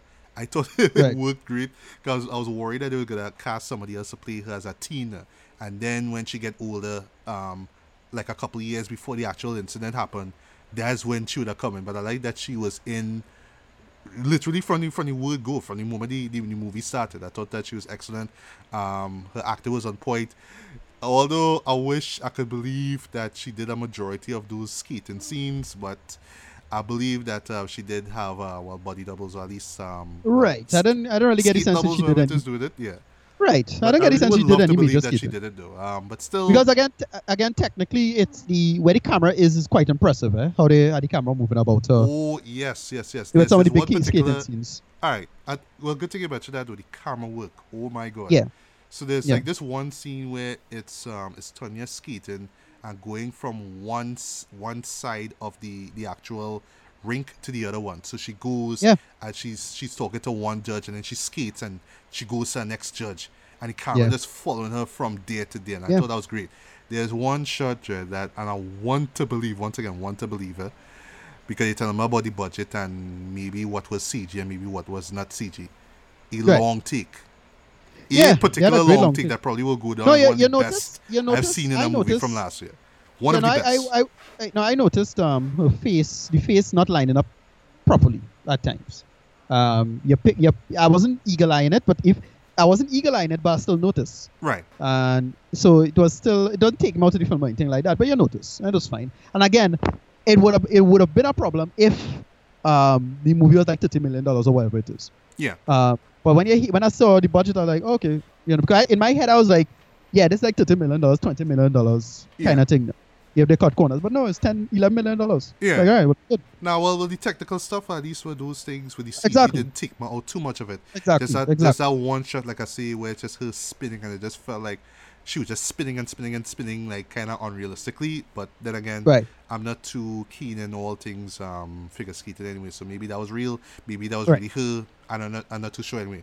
Um, but yeah, Yeah. the camera work I thought was great. There was like this nice little crane shot where it's like the camera just lifting up from from a from a, right feet, yeah yeah when she and started just, when she started one almost like big just routines looking yeah up. Yeah, I thought that was yeah great yeah that was a good shot yeah Yeah. Um, there's a couple of moments which felt a little sluggish. Other than that, though, um, I love the piece of it. I love how it was put together. This was like this is just clearly style and substance working together. It had something to say. It had something to say um, about you know her being a woman, about her being from where she, her being from where she's from and being in this, you know, really established um sport like um like figure skating, you know, and just Right. just the the persecution she received though, like at the very end though I you know, like well sorry, the climax of the film, I was I was like legit feeling so sorry for her, you know? Yeah. Like you would you would look at that, there are a few moments where it's like I see why she's that way. I see why she's grown up to be this tough and all that. And I kind of like I respect her for, for for being that way, but I don't really like her that way. Um, Yeah. But just just the things that happened to her right after that incident was just like, well, and you know even before that, you know, especially with the relationship with her with her ex uh, husband, it was like stuff like the like that. I do even I didn't even know about it actually. But the worst part about it too, the well, the big irony about the whole movie in general is like it's just really the film kind of saying, yeah, remember back in the nineties when they used to laugh at her, they used to make fun of her. Yeah, yeah, yeah, yeah. ha ha ha ha. Well, jokes on you. So this is really what went down. Yeah, you, yeah. No, they make Oh, it. no? They make okay. it. They make that work in terms of like she being the victim of of the whole thing, even though she not like you could argue she is or isn't, but Yeah. they get into the idea of her being in the spotlight, how she had nothing and nobody, um, you know, and how to how to have a working relationship with with public now. Yeah, You know, she's yeah, she's a person who just became a joke forever, exactly. like forever, and it was brutal Yeah. how they make it work now, and Um, they, they really really get to that emotional weight of it now. Yeah, Um, exactly. Um, and just the, the, the ending of it, well, at least the the the um the last few moments of the film Yeah. itself, Uh, really well, well, not to spoil anything, but it really shows how how she's still willing to get back up, uh, despite the abuse, Right. despite the licks. You know, she Yeah. still gets back up and still continues fighting. I thought that was like a really inspirational way to end the story, right? Um, Yeah, yeah, albeit yeah. something And that they- I didn't make- expect, but really powerful way to end it. all. Yeah, they make and they make the culture because it is, is the old culture of gatekeeping, and it is you know in the case of class, it have, it, a lot of these industries, a lot of these big big systems, I think had very little to do with talent, Yeah, right? Let's admit that, especially women's sports, it's just about looking good, and entertaining the crowd and this kind of stuff now. Yeah. Um, and it, a lot of these people had to go through these rings just for life to be easier for other people now. Um, I forget who, who it is, a, a famous figure skating girl. There's a documentary about a famous figure skating girl from France, a black girl, and it had she had kind of roughly a, a similar story now. Oh, Uh, really? Because Okay. again, yeah, but she's the only person to do like much like much like how she was the first to do the triple axel, um, American female to do triple axel. Um, this was the f- she was the first to do a backflip on one leg or some landing or something like that. Uh, just the talent of her was beyond everything else. Just she didn't get a fair shake. People think it's a big part of it is race, but you know, it's class and, and the gatekeeping is be part of it. So you're not sure if it's a real decision people making or you can't live up to our standards. But people saying it's both now. Yeah. It's, it's a system designed to kind of keep you out kind of thing. And yeah, the, the judge is like straight up saying, yeah, you just don't have the look. And you just straight up like put it out to Sheena. And a lot of that works. Um, yeah, I I this is this movie for me was excellent. I didn't Yes, expect yes, to enjoy it- this much. Um, I could forgive the technical issues because of uh, you know the budget. It's fine. Um, but yeah, this this work. It Yeah. hard. Well, me, I, I agree with you as well. This this is an example of style and substance working together. I love the the full documentary slash mockumentary style of it. yeah. I love well the docudrama style of it. I love that you got both pers- well diff- many perspectives of the same incident, and you know it's really up to the to the viewer to figure out which really which really did happen or not. You know. Uh, although it's right. kind of clear what, what happened and who's to blame and whatnot. Um, I love Right. the way how they broke the fourth wall. and there's this nice little style Yeah, yeah. where you would hear a voiceover narration and it would end with that same person breaking the fourth wall. I thought that was a really Yeah, yeah. Like idea. I like it. It- It works. It works for the most part. Yeah, um, but yeah, like I said, style and substance work well here. I really, really enjoyed this. It's a shame I, I- saw this in 2018 because this would have been in my, in my top 17 list. It'll sure. probably yeah. It'll probably For make sure. a, yeah. It'll be in my list as well. Yeah, so for me, this gets a strong four out of five, man. This is the real deal. Go see this Yeah. as soon as you can. Margot Robbie has Right. to get a nomination for this. Um, Yeah. Allison Janney, I rooted for her to win Best Supporting Actress for this. Right. My God, she just killed it here. But yeah, this movie was excellent from start to end. Not perfect, of Right. course. Little technical issues and narrative issues here and there, but still, this is the real deal right here. But yeah, what is I, your rating? I- yeah, I get us. I get us a high, a very high movie tongue actually. nice, Um, nice. A lot of it works. Um, it paced itself very well. It was an okay character piece in the first hour, and then that second hour just ramp everything up in all the good, all the right ways. uh, that did it. And Yeah. it, you know, again, Sebastian Stan in particular, just had me crack it up on how like how perfect he was playing that role. Yup. He was good. um, Allison Janney was great in this. and it was just so brutal. Just the, the kind of emotional, you know, ringer she went through. Now this character goes through, and it, it works. Yeah. It works, especially that last piece where she was pleading to the judge. Mhm. That's so that, goddamn that, that sad moment, but that moment really, Yeah. really, really Yeah. hit my heart. But yeah, Yeah, that was sad and real unfortunate.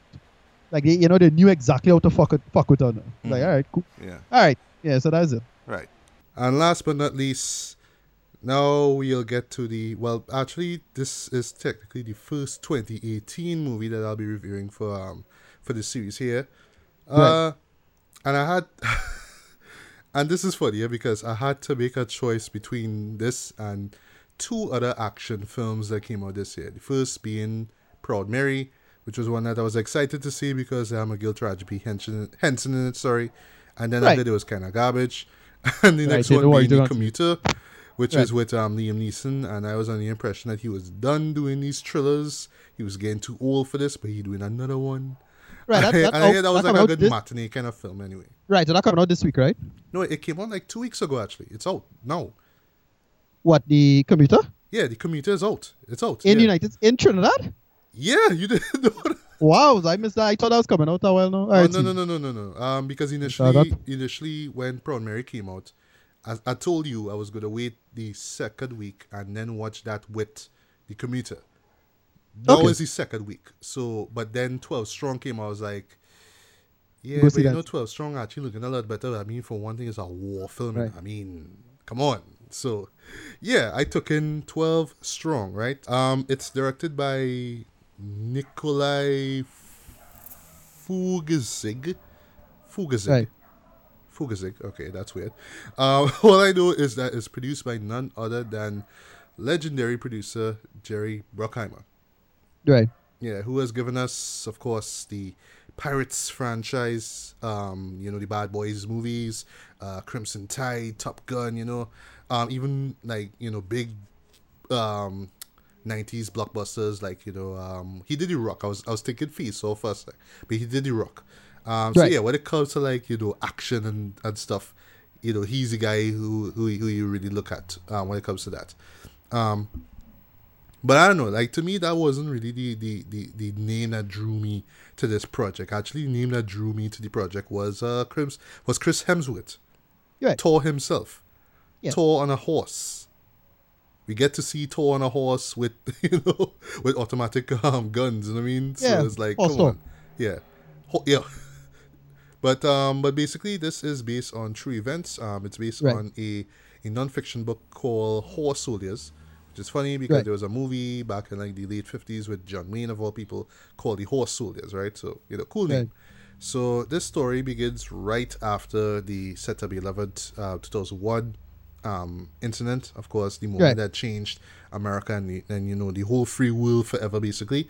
Um, so like literally hours after the event took place, um, of course the the military is scrambling, and in this case, this particular team, well, this team is formed between um, these U.S. Army Green Berets and um, CIA paramilitary paramilitary sorry officers, right? So basically they have some intel that um well this these Taliban cells are located in these in this uh, mountainous region of Afghanistan.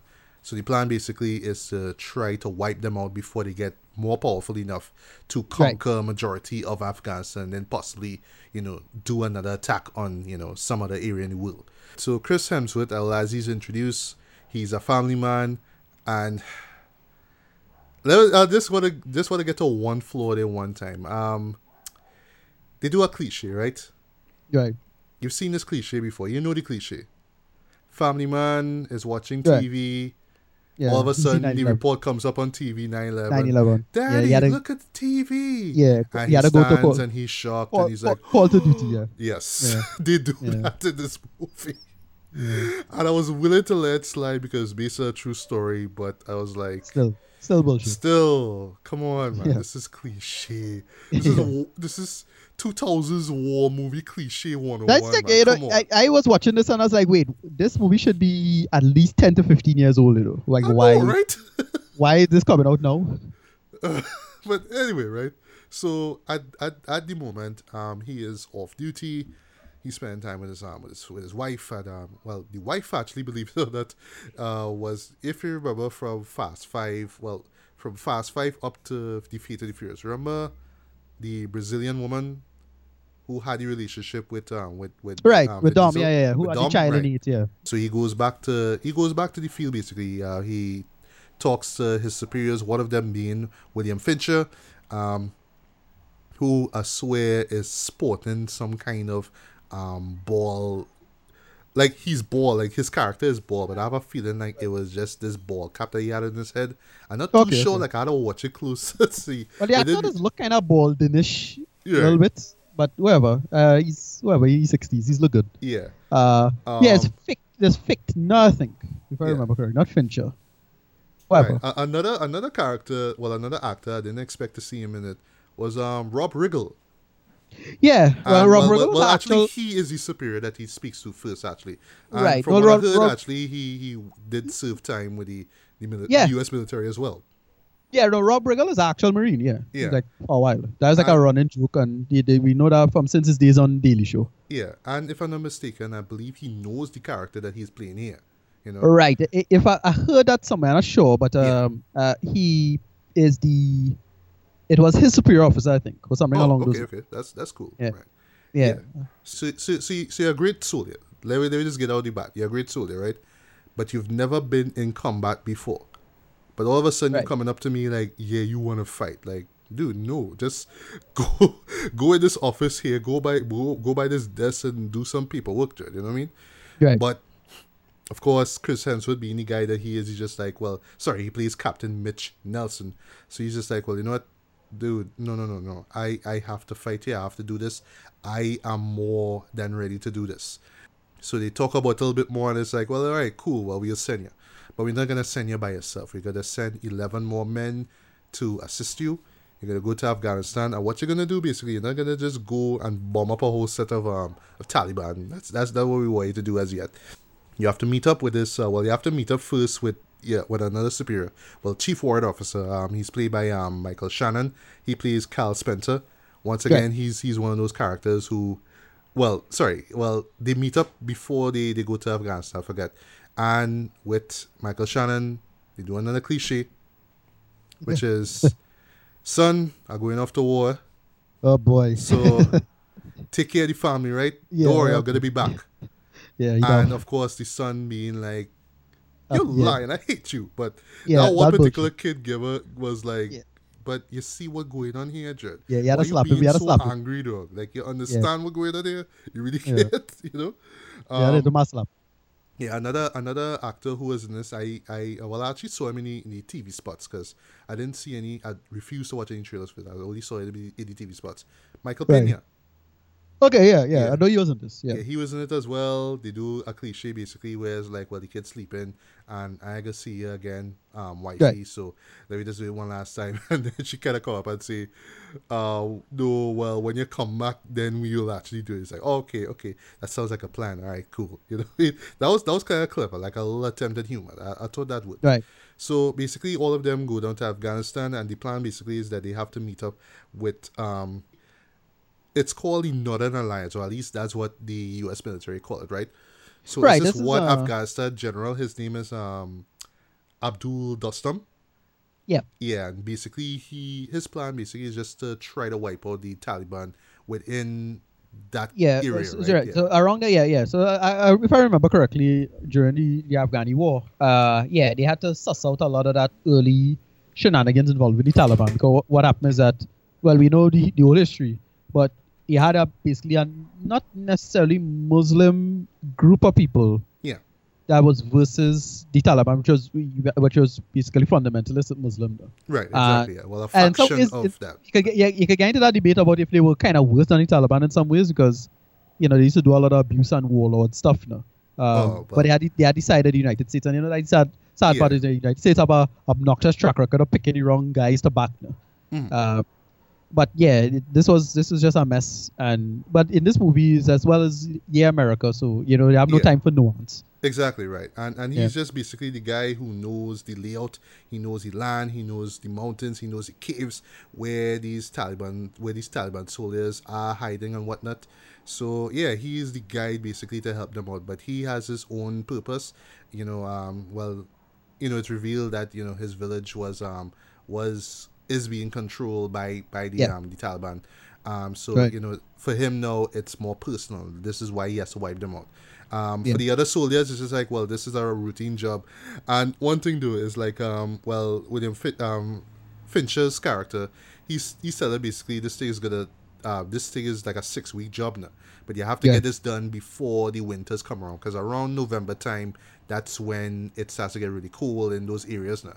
But Mr. Mitch Nelson was like, hey, we could do this in three weeks now. Yeah, we can, yeah. He was like, oh, oh, okay, okay. yeah. Three weeks, all right, cool. Oh, you do All that. right, well, Dumb. uh, yeah, yeah, yeah. Well, well, go ahead. Then. Three weeks, then. Three weeks. Okay, cool. All right. so That's just good. let him go ahead then, because because it's Chris Hemsworth, man, and that's the thing. uh, Um, let's jump into review. I'm gonna just jump into the actual review here one time. So, yes, Chris Chris Hemsworth is great in this film. Um, he, you know, what I mean, he's a leading man, right? And he really does show it here. Um, he's not cracking a bunch of wise. He does do it a bunch of wisecracks like in Thor Ragnarok, but you know, Right. he just has that stern, determined look. You know, he's that person that you could see being a leader to these people, right? Leader to these soldiers. You know, you buy into you wanna you wanna rush with him into battle, right? He's that type of person. Um, but I thought that overall the performances were were, were, were decent, not great, but for what they're going for is pretty decent. Um, Michael Shannon is Michael Shannon. Just he is just. I was expecting him to throw a, a, a fit, but he didn't, unfortunately. Um, but you know, Michael Shannon was just still there. He's still commanding, you know, his, in his performance as well. Uh, Michael Pena, he's like the everyday man. He's just that guy who would, you know, crackle joke every once in a while to kind of lighten the mood and everything. And you know, I thought that was okay. Um, a person that I, I was, I was looking at the face. I was like, I know this guy from somewhere, and I can't believe that it's only when I went home and I read up the IMDb page. I was like, oh, it's that dude. Trevante Rhodes was in this. Okay. Yeah, um, from from Moonlight. Yeah, yeah. Yeah, I was like, oh, that's him. Because I watched it, Yeah. it's like, okay, I know this guy. I know this guy from somewhere, but the name escapes me. As and the movie escapes me as well. Um, but one, but oh yes, and I forgot to mention too the actor who plays um General Dostum. I thought that he was actually the most complex character um in the entire film because Right. for one thing, he comes off as this wise, this wise character, this guy who knows a lot about how the Taliban works, and you know just the purpose of them wanting to wipe them out now. But you know he he comes off like this, like I don't know, like this sage, like this wise teacher, like he knows war, he knows battle now. There's even one scene where he where he looks at um at at, at Chris Hemsworth, and he's saying, "Well, you don't have the eyes of a killer." This guy have have have killer eyes. This guy have killer eyes, but you don't have no killer eyes. You know what I mean? So Right. this man has been in in in the in the war itself now. He knows what it's about, but he has this kind of code of ethics now, which which I really like, where you know it's for a purpose basically. It's not about superiority or anything like that. It's for purpose. Um. Basically, with the military, they had the advantage. Well, they had the advantage. Sorry, of um having these um planes hovering over these um outposts, and you know once they get the the proper location, yeah, they just used to drop bombs on them now, right?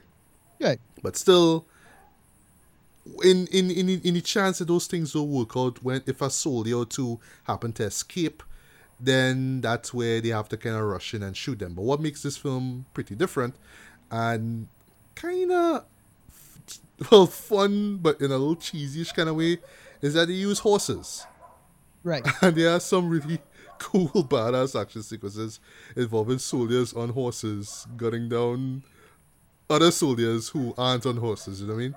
And like Right. when you think about like when you really think about it, it's kind of dumb. It's like real cheesy 80s kind of action stuff. But right. Rambo what- tree. Yeah, Rambo tree. But what I like though is that it overall just with the inclusion of these horses and just how they use here, it kind of brings a western style to it as well. Now you know, it's almost like yeah, this is a western you're watching here, and this is like this big, like the Alamo, basically, this big battle between you know cowboys and Indians, basically, if you want, if you want to use that Yeah. that that analogy, right? Um, and I thought it made for some really great moments, though, some really entertaining moments. I would say not, you know, like yes, this is plausible and I buy into this, but just entertaining to watch. Um, I thought that the director handled the action sequences very well. There was no shaky cam from what I saw. Um, there was lots Right. of like wide and medium shots. The shots didn't last the, the, the shots in run for like half of a second. Like see you know resident evil the final chapter and other horrid you know attempts at action you know action filmmaking. This one Yeah. you could tell what was going on. You know it was very kinetic. It was very very entertaining to watch. Um one thing though and i was i was this is actually not bad but you know just something that i noticed.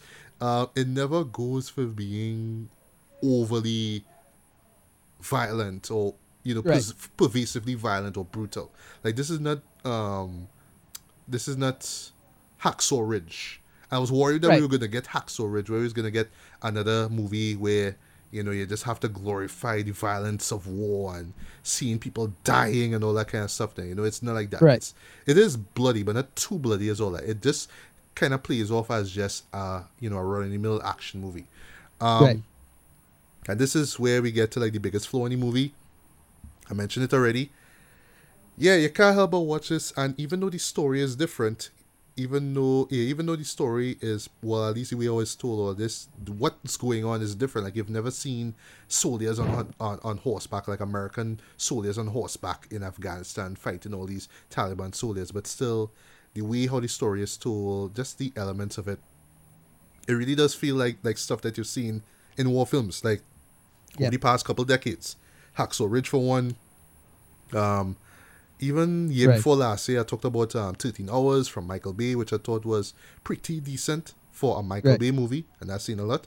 But it, you know, like if you've seen, if you've seen a war movie in the past like 10 or 15 years, especially movies related to 9/11, then yeah, you kind of know what you're gonna get What with this one here. Yeah. Yeah. Like I said, the cliches are there. I, I kind of let them slide because I know what they're trying to do, but at the same time, I was like, oh gosh, man, like you're you're you're you're, you're still trying to do this this sort of psychological thing, or they're really trying to manipulate me to really care. Like, I mean, understand, but come on, it's been done already, right?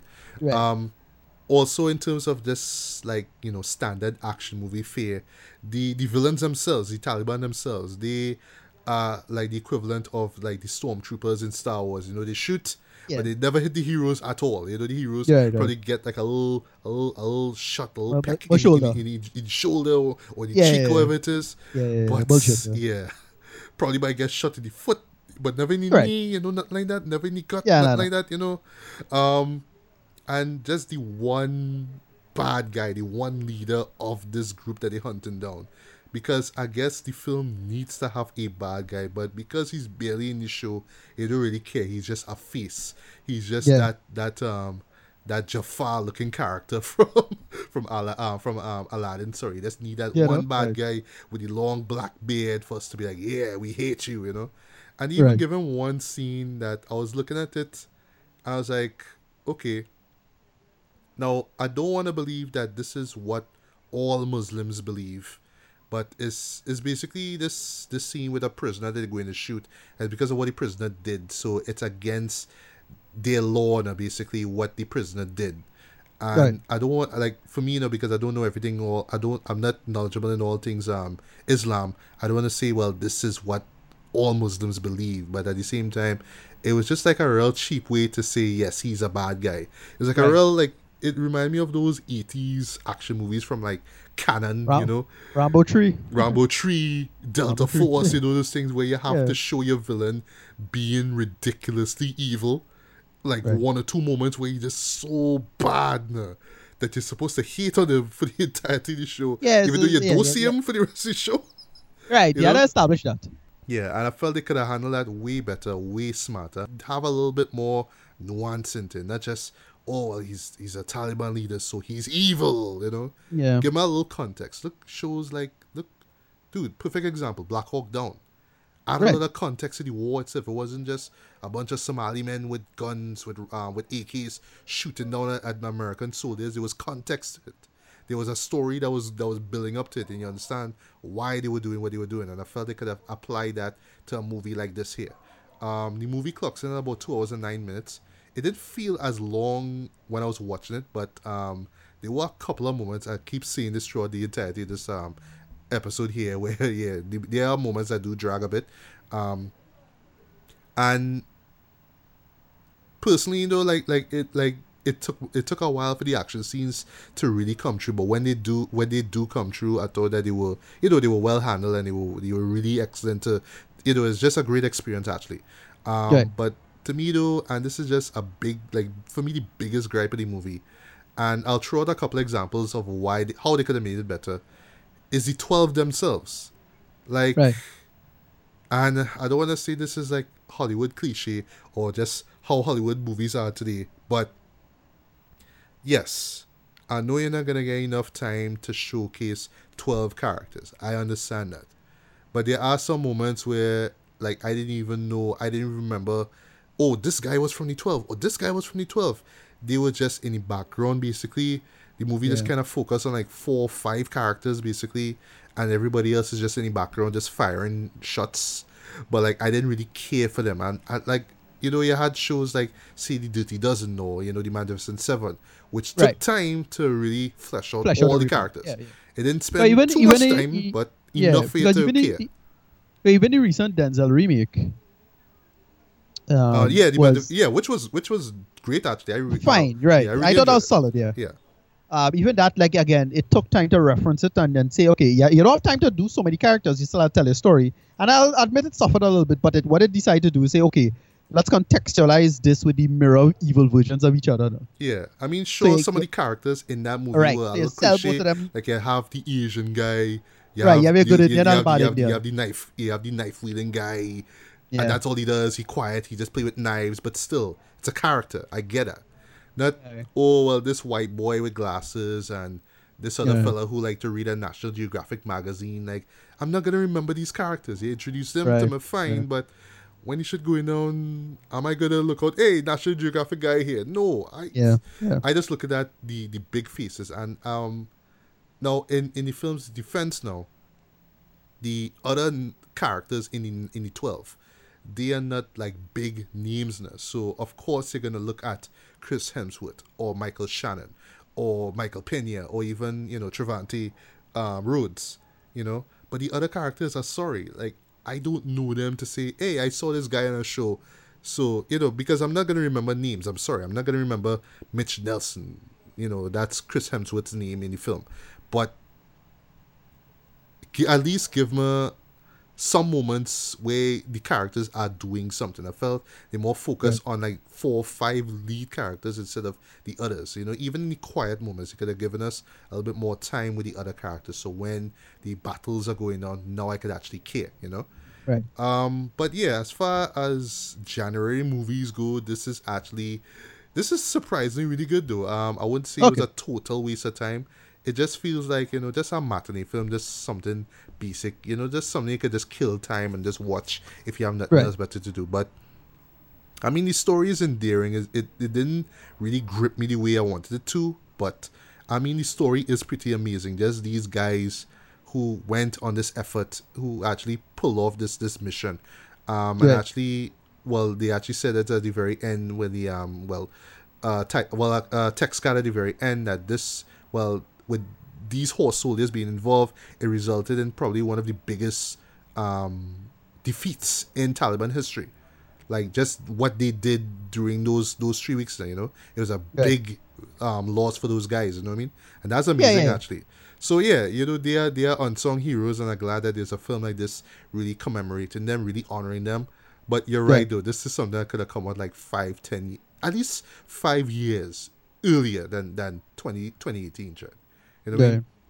it feels a little dated and they do Yeah. use some some manipulative techniques to make us care you know to remind us about those times and the war on terror and stuff like that but i i see it more as just this disposable action flick but it has Yeah. heart to it it has some it has soul to it not a lot of depth unfortunately especially with the, with the characters but still we're checking out so uh for me Yeah. i would give this a strong short of five it was alright it was alright um if you like your Chris, uh, Chris Hemsworth and you want to see him on a horse with a gun firing at, at, at soldiers and you, you, you, you're willing to, to just enjoy it and just shovel popcorn in your mouth instead of just laughing at how silly it looks, then yeah, I, I you'll actually enjoy it. But um, if you're looking for more depth, if you're looking for more realism, if you're looking for more, you know, like something that you will walk out really feeling like, yeah, boy, this really did impact me you know, like say we were soldiers or Hacksaw Ridge. You're not gonna get that with this movie. It's a it's an action movie, true and true,